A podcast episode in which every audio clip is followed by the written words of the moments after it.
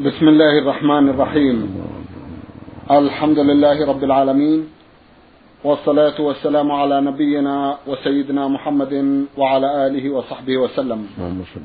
مستمعي الكرام السلام عليكم ورحمة الله وبركاته وأسعد الله أوقاتكم بكل خير. هذه حلقة جديدة مع رسائلكم في برنامج نور على الدرب. رسائلكم في هذه الحلقة نعرضها على سماحة الشيخ عبد العزيز بن عبد الله بن باز الرئيس العام لإدارات البحوث العلمية والإفتاء والدعوة والإرشاد. مع مطلع هذه الحلقة نرحب بسماحة الشيخ ونشكر له تفضله بإجابة. أهلا بالشيخ عبد العزيز. حياكم الله وبارك فيك. حياكم الله. أولى رسائل هذه الحلقة رسالة وصلت إلى البرنامج من العراق بغداد. باعثها أحد الإخوة من هناك يقول عين با واو. يسأل ويقول. قال رسول الله صلى الله عليه وسلم لا هجرة بعد الفتح.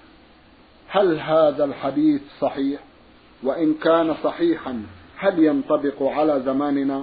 أرجو بيان الجواب مفصلا ولكم من الله الأجر.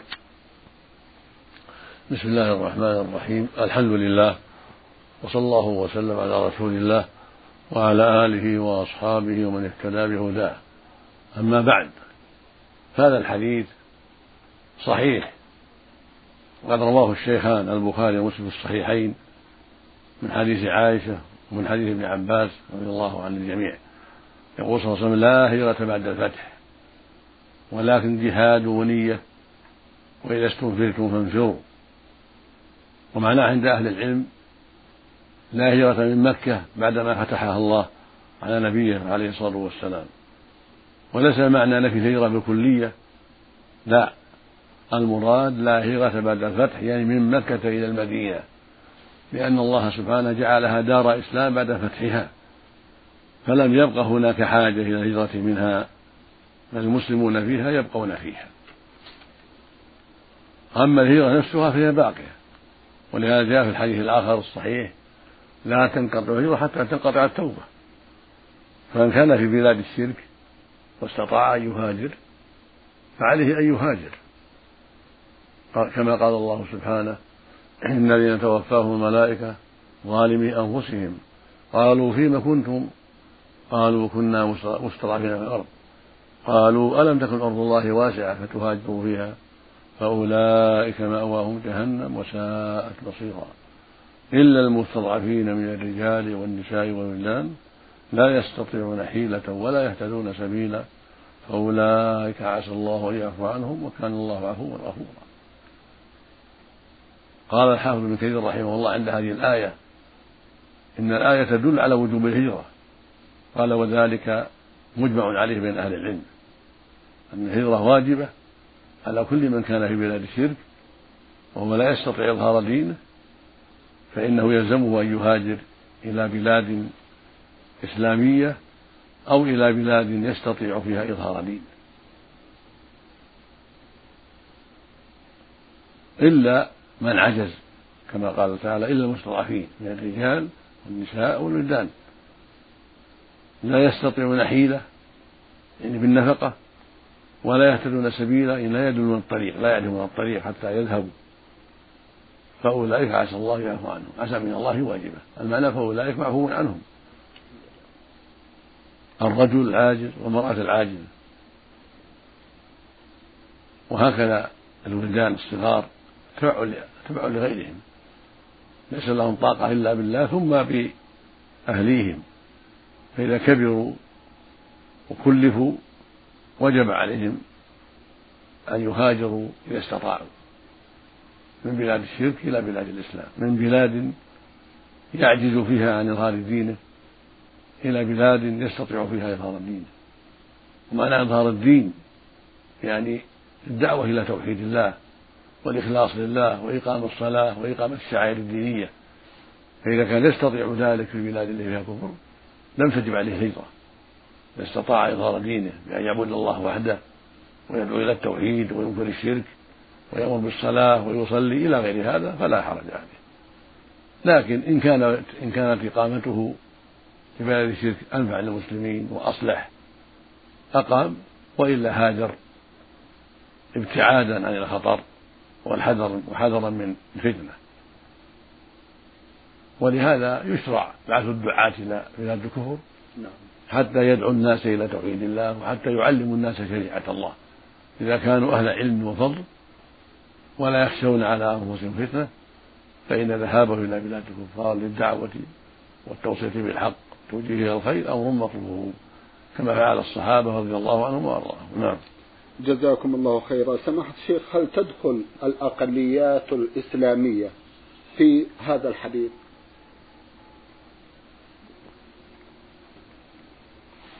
تدخل كالبلاد.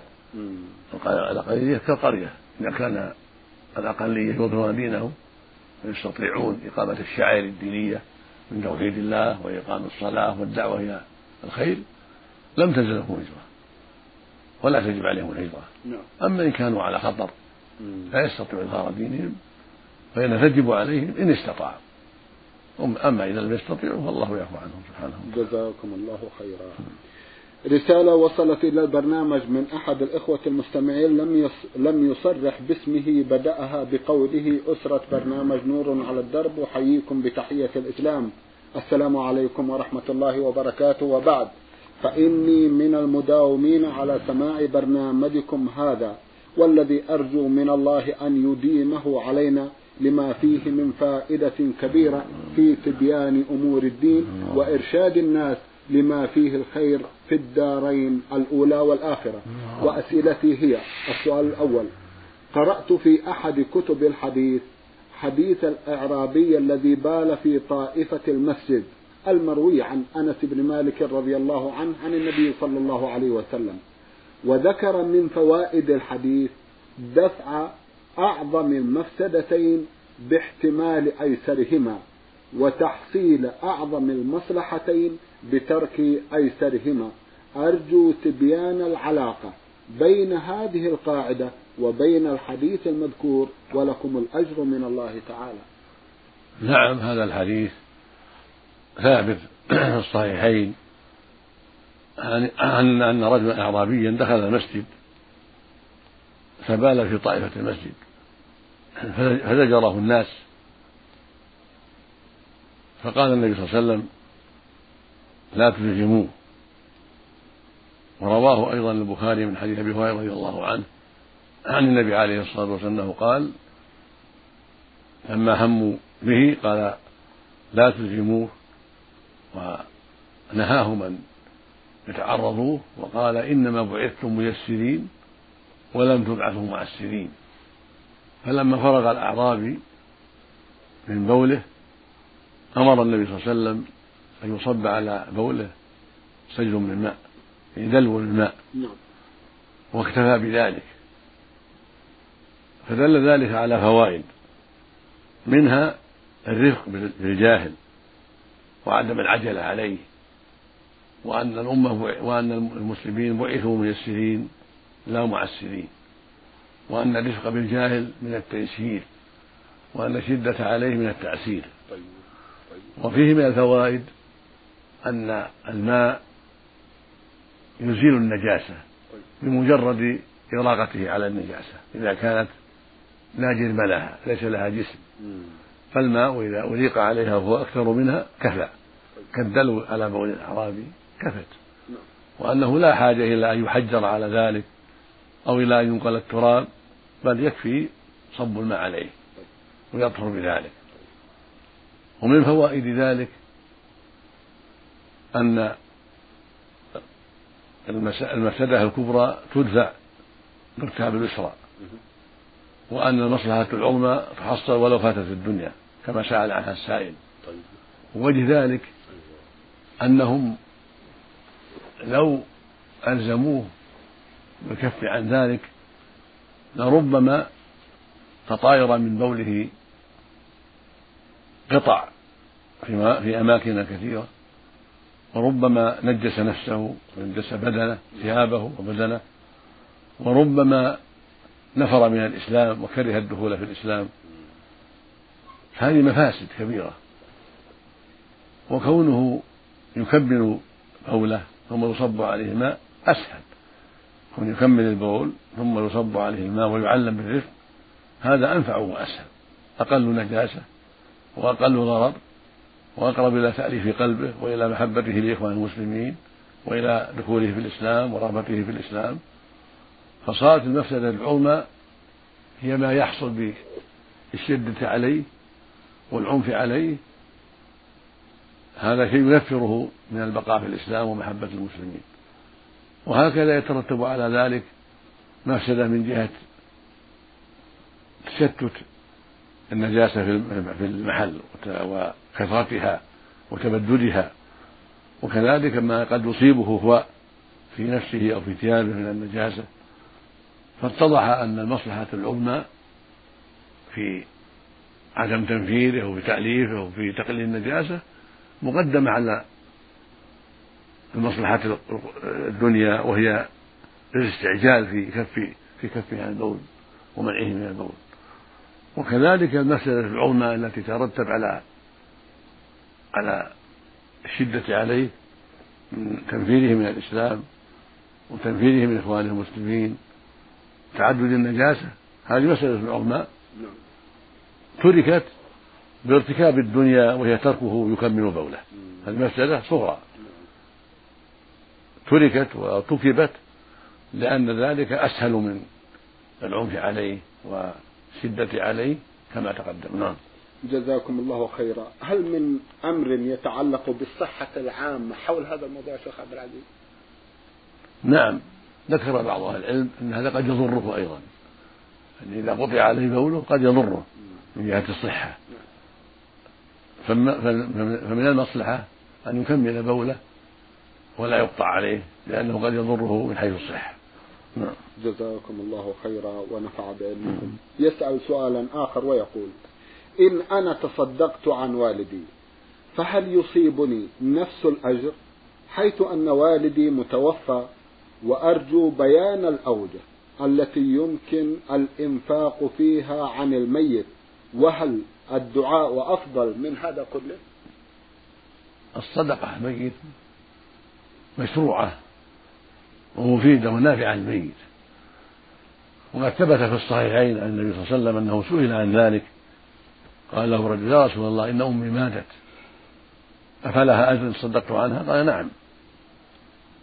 فالأجر في الصدقة تنفع الميت. ويرجى للمتصدق مثل الذي يحصل للميت. لأنه محسن متبرع فيرجى له مثل ما بذل. كما قال عليه الصلاة والسلام من دل على خير فله مثل أجر فاعله.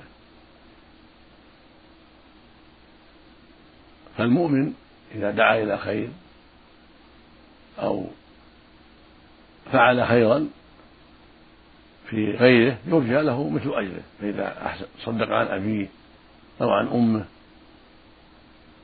أو ما, أو ما أشبه ذلك فللمتصدق عليه أجر وللباذل أجر وهكذا إذا حج عن أبيه أو عن أمه فله أجر ولأبيه وأمه أجر. ويرجى أن يكون مثلهم أو أكثر. لفعله الطيب وصلته الرحم وبره لوالديه وهكذا أمثال ذلك. فضل الله واسع. وقاعدة الشرع في مثل هذا أن المحسن إلى غيره له أجر عظيم وأنه إذا فعل معروفا عن غيره يرجى له مثل الأجر الذي يحصل لمن فعل عن ذلك المعروف وقد قال عليه الصلاة والسلام إذا مات ابن آدم انقطع عمله إلا من ثلاث صدقة جارية أو علم ينتفع به أو ولد صالح يدعو له. فأنت يا عبد الله في صدقتك عن والديك وفي إحسانك إلى عباد الله بما تفعله من المعروف لك فيه الأجر العظيم. ولمن أحسنت إليهم؟ بأن علمتهم وقبلوا منك وأرشدتهم وقبلوا منك ودللتهم على خير وقبلوا منك لهم أجر أيضا ولك مثلهم. طيب. نعم. طيب جزاكم الله خيرا. يسأل هل الدعاء يقوم مقام الصدقة في قدر الدعاء مستقل الدعاء أيوة. فيه خير عظيم ولكن لا يقوم مقام الصدقة. أيوة. الصدقة مشروعة والدعاء مشروع. والدعاء عام للوالدين ولغير الوالدين وهكذا الصدقة. والصدقة نوع من البر والخير والعبادة والدعاء كذلك. فلا يغني هذا عن هذا. ينبغي الولد ونحوه أن يفعل هذا وهذا يدعو لوالديه ويصدق. وهكذا عن أقاربه وهكذا عن أحبابه وأصدقائه الطيبين يدعو لهم ويتصدق عنهم. كله طيب.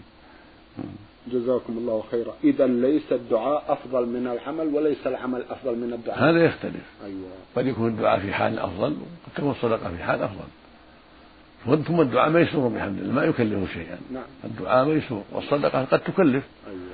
فقد يكون أجرها أكبر أيوة. ولا سيما إذا وقعت في محلها في الفقراء والمحاويج طيب. وعند الحاجة مم. فأجرها عظيم مع الدعاء مع الدعاء جزاكم نعم. الله خيرا رسالة وصلت إلى البرنامج من أوجلة في ليبيا. باعث الرسالة أحد الإخوة يقول حمد عتيبي. أرجو تقديم أسئلتي إلى سماحة الشيخ عبد العزيز بن عبد الله بن باز. السؤال الأول. بعد دفن أي ميت في بلدتنا ورجوع أهل الميت إلى المنزل يصحبهم الكثير من أهالي البلدة. فيجتمع القراء في بيت المتوفى ويقرؤون القرآن بطريقة تقسيم القرآن إلى أجزاء ويتلونه معا في ساعة واحدة كل يقرأ جزءا أو اثنين. ثم يتناولون طعام الصدقة الذي تم إعداده وهو عبارة عن عدة رؤوس من الأغنام تم ذبحها قبل دفن الميت. يتم هذا في اليوم الأول والثاني والثالث ثم في يوم الأسبوع. فهل يصل ثواب القراءة والصدقة على هذا النحو للميت؟ مع العلم أن الذين حضروا وأكلوا من طعام الصدقة ليسوا من المحتاجين. افتونا. جزاكم الله عنا وعن المسلمين خير الجزاء. هذا العمل لا أعلم له أصلا في الشرع. وهو من البدع التي أحدثها الناس فليس من عادة النبي صلى الله عليه وسلم ولا من عادة أصحابه الرجوع إلى بيت المتوفى أو غيره بعد الدفن ليجتمعوا على الطعام وعلى قراءة القرآن. ليس هذا من سنة المسلمين فيما نعلم. أما لو كان ذلك من غير قاعدة ومن غير اتباع معين بل صدفة بأن دعاهم بعدما رجعوا من دعاهم بعض إخوانهم وقدم لهم طعاما أو قرأ أحدهم بعض القراءة من غير من غير أن تكون عادة مستمرة ولا سنة قائمة بل عارض لعارض هذا لا يضر. رجعوا قال بعض إخوانهم تفضلوا عندي وأطعمهم ما تيسر أو قرأ أحدهم بعض القراءة لأنفسهم هذا لا بأس. أما أن يتخذوا هذا عادة بعدما يرجعون يرجعون إلى محل الميت أو إلى محل فلان أو فلان قاعدة ليقرأوا القرآن ويثوبوه ويأكلوا مما أعد قبل قبل قبل الموت هذا لا أصل له بل هو من البدع. والرسول عليه الصلاة والسلام قال من أحدث في أمرنا هذا ما ليس منه فهو رد. متفق على صحته. وقال عليه الصلاة والسلام من عمل عملا ليس عليه أمرنا فهو رد. خرجه مسلم في صحيح عن عائشة رضي الله عنها. وقال أيضا عليه الصلاة والسلام إياكم ومحدثات الأمور. فإن كل محدث بدعة.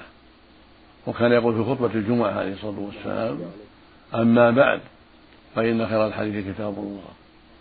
وخير الهدي هدي محمد صلى الله عليه وسلم. وشر الأمور محدثاتها وكل بدعة ضلالة. رواه مسلم في الصحيح. زاد النسائي بإسناد جيد وكل ضلالة في النار. فنصيحتي لإخواني هؤلاء ألا يفعلوا هذا. وإذا فرغوا من دفن الميت كل يذهب إلى أهله وإلى رحله ويدعو لميتهم. أما قراءة القرآن للميت فليس لها أصل. وإن قال بذلك جمع من أهل العلم وقالوا لا بأس لكن ليس له أصل معروف. عن النبي صلى الله عليه وسلم ولا عن الصحابة. وقد قال الله عز وجل فإن تنازعتم في شيء فردوه إلى الله والرسول. إن كنتم تؤمنون بالله واليوم الآخر. وقال سبحانه وما اختلفتم فيه من شيء فحكمه إلى الله. وبالنظر في كتاب الله وسنة رسول الله صلى الله عليه وسلم لا نعلم ما يدل على ذلك. عند الرد إليهما. فليس من هدي النبي صلى الله عليه وسلم وليس من هدي أصحابه. ثم فيه تكليف لمن يبذل هذه الأموال. سواء كان أهل الميت أو غيرهم. وشرع دين لم يأذن به الله. والله يقول سبحانه أم لهم شركاء شرعوا لهم من الدين ما لم يأذن به الله. فالواجب ترك هذه العادة والاشتغال بما ينفع من الدعاء الميت في الطريق وفي البيت دعاء له الترحم عليه. وإذا أحب أحد يصدق عنه من غير إلزام لأحد فلا بأس. الصدقة تنفع الميت. طيب. أو يتصدق عن أهله الصدقة تنفع الميت. بأن يعطوا فقراء صدقة أو ملابس من ملابس أو نقود أو طعام كل هذا طيب. من فعله عن الميت فهو مأجور. إذا كان الميت مسلما. كذلك بعث الطعام إلى أهل الميت إذا صنع لهم جيرانهم أو أقاربهم طعاما وبعثوه إلى أهل الميت لأنهم مشغولون بالمصيبة. هذا مشروع.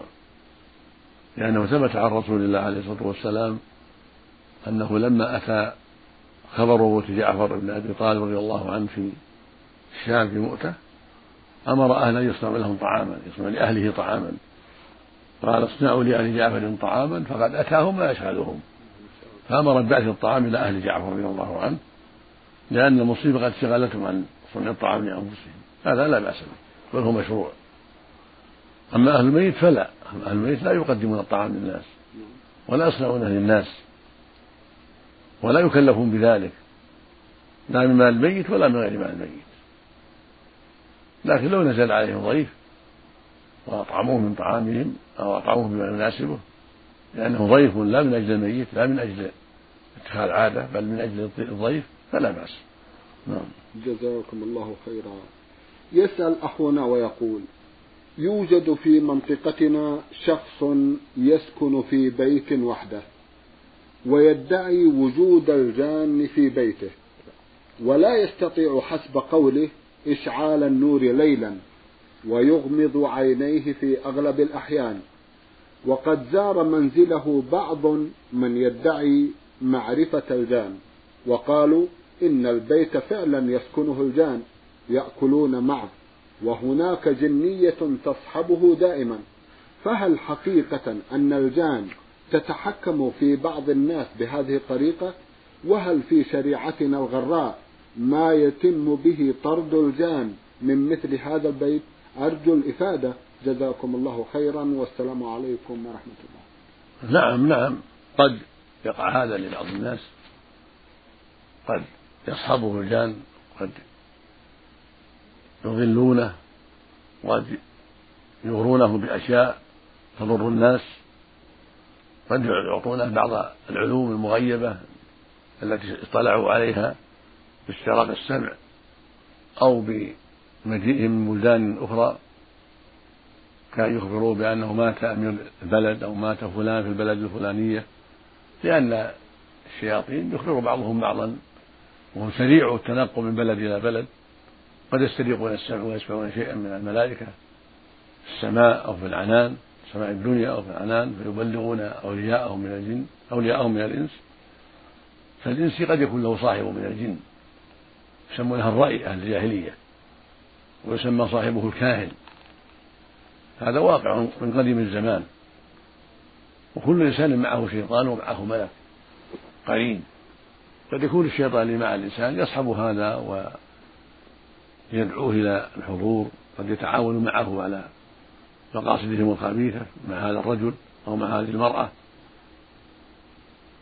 هذا واقع في الناس صحبة الجن واتخاذهم أولياء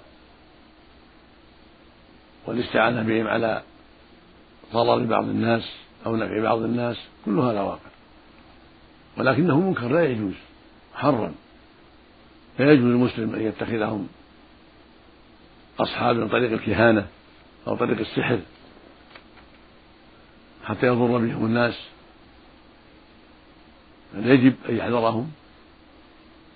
ويجب على المسلمين أن يجاهدوا هؤلاء بما يزيل شرهم.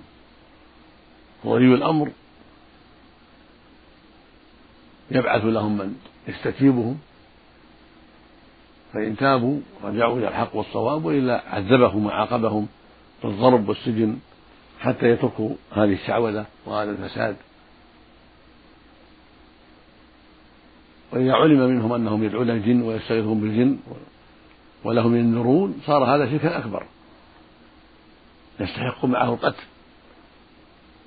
أو علم منهم يدعون الغيب بسبب شياطينهم وأنهم يعلمون الغيب.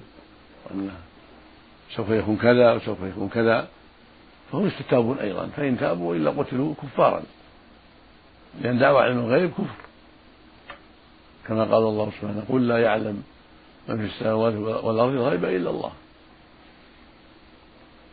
وقال سبحانه ولله غيب السماوات والأرض. قال الله عز وجل للنبي صلى الله عليه وسلم قل لا أملك نفسي نفعا ولا ضرا إلا ما شاء الله. ولو كنت أعلم الغيب لأستكثرت من الخير وما مسني السوء. إن أنا إلا نذير وبشير لقوم يؤمنون. فإذا كان محمد صلى الله عليه وسلم هو أفضل الخلق وسيد ولد آدم لا يعلم الغيب فغيره من باب أولى. فالواجب القضاء على هذه الشعوذة وعلى هذا الشخص الذي يفعل ما ذكرت من جلوسه وحده ودعواه أنه له جنية وأنه لا ينور في بيته في الليل وانه يغمض عينيه هذا كله من باب ايهام الناس وأخذ أموالهم بالباطل حتى يقول لهم افعلوا كذا وافعلوا كذا وسوف يكون كذا وسوف يكون كذا.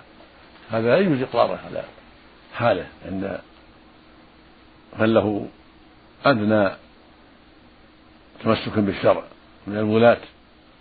فالواجب على ولاة الأمور الإسلاميين أن يأخذوا على أيدي هؤلاء وأن يقضوا على خرافاتهم وشعوذتهم وإفكهم.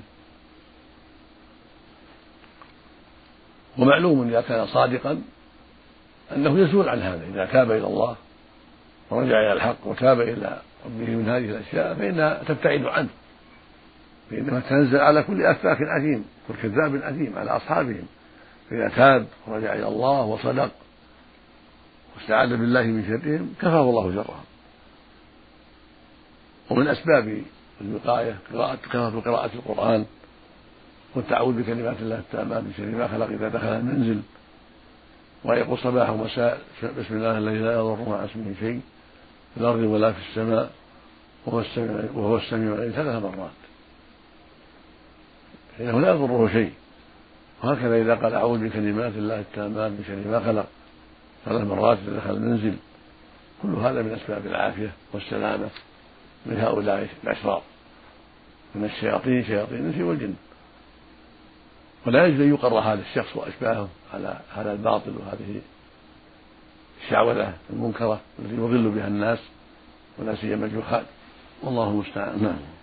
جزاكم الله خيرا ونفع بعلمكم رسالة وصلت إلى البرنامج من أحد الإخوة يقول محمد فضل الله عبد القادر سوداني من الدويم. أخونا له جمع من الأسئلة. نستطيع أن نعرض منها هذا السؤال. يقول عندنا إمام يصلي بنا ولكنه لا يقرأ في صلاة الجمعة إلا الغاشية والأعلى. فهل هذا العمل صحيح؟ وهل من نصيحة للأئمة حول ذلك؟ جزاكم الله خيرا. أعيد السؤال. يقول لدينا إمام يصلي بنا ولكنه لا يقرأ في صلاة الجمعة إلا الغاشية والأعلى. فهل يصح هذا؟ وهل من نصيحة له ولبقية الأئمة؟ جزاكم الله خيرا. هذا سنة. هذا العمل سنة. النبي صلى الله عليه وسلم قرأ بسبح رب الأعلى في الركعة الأولى من الجمعة. وقرأ بالغاشية. لكن مداومة عليها. أمر لا ينبغي. بل ينبغي أن يقرأ بغيرهما بعض الأحيان. كالجمعة والمنافقين. فإن النبي قرأ بهما في الجمعة أيضا عليه الصلاة والسلام. قرأ بالجمعة والمنافقين. في الركعتين بعد الفاتحة. وقرأ بسبح والغاشية في الركعتين. وقرأ أيضا بالجمعة وهل أتاك عن الغاشية؟ فالمحفوظ عنه صلى الله عليه وسلم ثلاث صور يعني ثلاث أنواع. النوع الأول سبح في الأولى وغاشية في الثانية نعم. بعد الفاتحة. النوع الثاني الجمعة في الأولى والمنافق في الثانية. النوع الثالث الجمعة في الأولى والغاشية في الثانية. وإن قرأ بغيرهما فلا بأس بعض الأحيان. ليعلم الناس أن هذه غير واجبة. فإذا قرأ بغيرهما بعض الأحيان فلا بأس. ولكن ينبغي يكثر من هذه السور تأسم بالنبي عليه الصلاة والسلام. فترة يقرأ سبح والغاشية وتارة يقرأ بالجمعة والمنافقين. وتارة يقرأ بالجمعة والغاشية. نعم. جزاكم الله خيرا ونفع بعلمكم. إحدى الأخوات بعثت برسالة تناقش فيها موضوع مكبرات الصوت في المساجد الشيخ عبد العزيز. فتقول ليتهم أبقوا مكبرات الصوت على ما هي وإن كان هناك تضررا لدى البعض فليخفض الصوت ولا ينقطع نهائيا لأن هذه ميزة امتازت بها بلادنا. قد صدر أخيرا الأمر بعود الأمور على حالها الأولى وأن تبقى السماعات مفتوحة وقت الصلاة لينتفع الناس بذلك.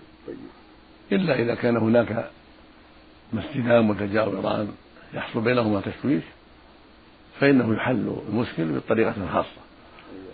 وهذا هو العمل الأخير والذي صدر أخيرا.